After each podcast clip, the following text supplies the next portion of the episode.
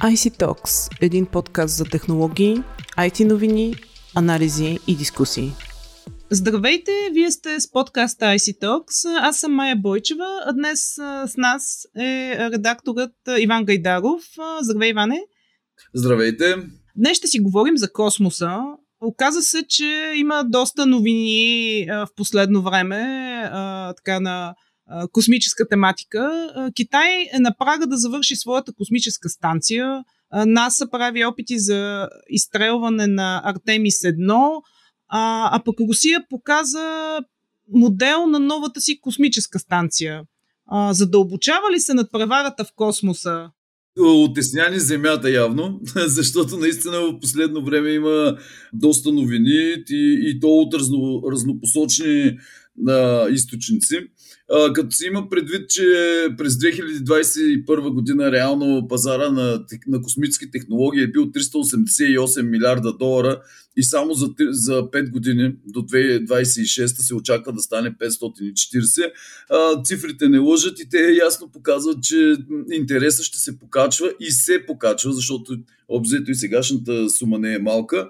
Но във всички тези новини в крайна сметка има някакви нюанси, както и в отношенията между самите водещи космически сили. А, така, например, в началото на юни НАСА обяви, че няма да използва услугите на Роскосмос. А, месец и половина по-късно обяви, че пак ще си сътрудничат и за, само за да може две седмици по-късно да каже, че няма да се сътрудничат. Така че там има, просто винаги има нюанс, като става дума за космоса. Иначе относно надпреварата, по-скоро в момента и се, се наливат основите на тази надпревара, тъй като космоса до момента беше общо взето зона на сътрудничество по-скоро, отколкото на надпревара. И всичките, всички трите най-големи реално космически сили имат различни хоризонти пред себе си. САЩ със своята мисия Артемис, която така или иначе търпи много критики в самите Съединени щати, твърде скъпа е, използва наследени технологии, вече, вече има няколко неуспешни опита, има и закъснение в самите опити. Та, така че тази мисия е, не знам точно до какъв успех ще доведе. Китай вече е на път до края на годината реално да направи своя небесен дворец неговата станция, тъй като вече два от трите модула са скачени, докато Русия показа макет на своя станция, която трябва да почне да работи 2025-2030 е първия първия а, етап от строежи. Обзето до 2035 трябва да бъде построена. Така че това показва, че всички работят с различни а, хоризонти и лидерството може да бъде споделено всъщност в един момент между САЩ и Китай, защото не трябва да забравяме все пак частния сектор в а, САЩ, който го превръща в лидер в момента. Ще си поговорим малко по-късно за лидерите. Интересно, това някакъв вид пренасене на политическите така, и политическото и економическото съперничество от Земята ли е в космоса? Какво мислиш ти? Ами аз си мисля, че ако е пренасене само на тези две съперничества ще е много добре, но да се притеснявам да не пренесем военното съперничество, а, тъй като сега в Украина общо се, се доказа силата на сателитните възможности, тъй като много експерти смятат, че в момента успешната контраофанзива на Украина всъщност е благодарение на информацията, която тя получава от НАТО. Да, от спътниковите сателитните възможности реално използва на НАТО. А, в същото време китайски държавни, тестичките учени там са държавни общо взето, а, казват, че Старлинг може да увеличи скоростта на комуникация на бойни самолети и дронове на САЩ над 100 пъти. И заради това те трябва да, раз, да развият антисателитни способности, за да свалят всъщност сателитите на Starlink или да ги повреждат софтуерно. Така че ние сме на ръба не само на политическо и економическо пренасене, а, но и на, на военно противопоставяне всъщност в а, космоса. Най-малко заради тези комуникационни възможности. Добре, според Организацията за економическо сътрудничество и развитие, през 2022 година 77 държави са работили по свои програми в космическата област. Това е така своеобразен рекорд. С какво е притегателен космосът на страна от политиката, за която си говорим?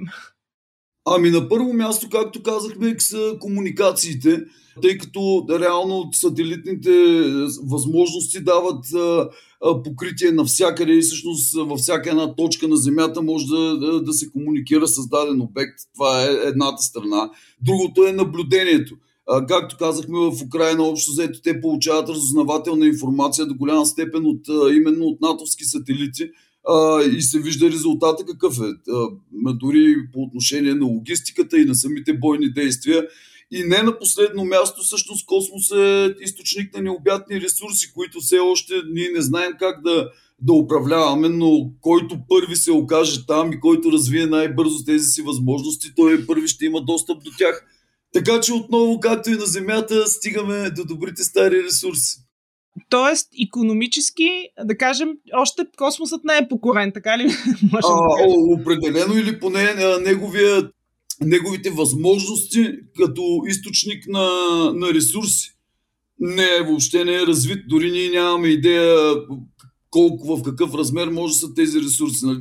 Ако, ако може да спекулираме, представи си да, да, да има възможност в един момент да, всички ресурси, които се изчерпват на Земята, да ги добиваме от някъде от космоса да, или от друга планета. Че това ще даде огромно предимство на държавата, която може да го направи първа, в крайна сметка. Искаме се да поговорим малко повече и за лидерите спомена в началото на разговора ни и за Китай, и за САЩ, и за Русия. Кои са така лидерите в момента и най-така важният въпрос, крайна сметка, който нас ни касае, къде се намира Европа? Лидерите са САЩ и Китай, това е със сигурност. А, Русия, тя си в исторически мащаб е в топ 3 реално, а, но отдолу идват Индия и Япония, развиват а, доста успешни програми а, както и Европа, но Европа общо взето на, на базата на евроатлантическите отношения, а, всъщност тя си е един партньор на НАСА постоянен. А, разбира се, Европейската космическа агенция е една от водещите космически агенции в света. А, има няколко проекта, които са особено на фона се отличават. Това е Коперник, това е една програма, която е всъщност е най-модерната система за наблюдение на Земята. А, има и една глобална навигационна система на ЕС, която се казва Галилей. И а, Егнос, има една, която е регионален всъщност сателит, който се грижи за, предоставя критични за безопасността навигационни услуги за авиация, морски, морски транспорт, наземни потребители, но тя е само за територията на ЕСА. Отделно от Европейската космическа агенция участва в голям, в голям процент от проектите на НАСА като основен като основен партньор. Доскоро беше партньор и на Роскосмос, но след събитията в Украина излезе новина, че всякакви сътрудничества между Роскосмос и Европейската космическа агенция са преустановени. Така че Европа има с какво да се гордее, има с какво да се гордее, тъй, тъй като освен тези проекти, които има, има и още много, а и а, всъщност развитието на космически технологии е един от приоритетите в крайна сметка на Европейския съюз. А може ли скоро а, Европа и Европейския съюз да претендира за, за място в челните позиции, за които ти разказа преди малко? Според мен Европейската космическа агенция си е избрала някаква роля на малкия партньор в тази коалиция с, с НАСА, общо взето. И тя и в момента това я прави всъщност лидер, тъй като двете агенции имат изключително много проекти, които правят заедно, така че тя, Европейската космическа агенция е част от най-напредничевата реално космическа индустрия, дори и в момента. Аз като самостоятелност, като самостоятелност вече аз не съм забелязал тя да има такива стремежи. Добре, добре, много благодаря за, за коментара и за обзора, който направи. А, ще продължаваме да, да следим темата на слушателите ни. Следвайте ни традиционно в SoundCloud, Google Podcast, iTunes и Spotify. И разбира се, очаквайте следващия ни епизод. До скоро!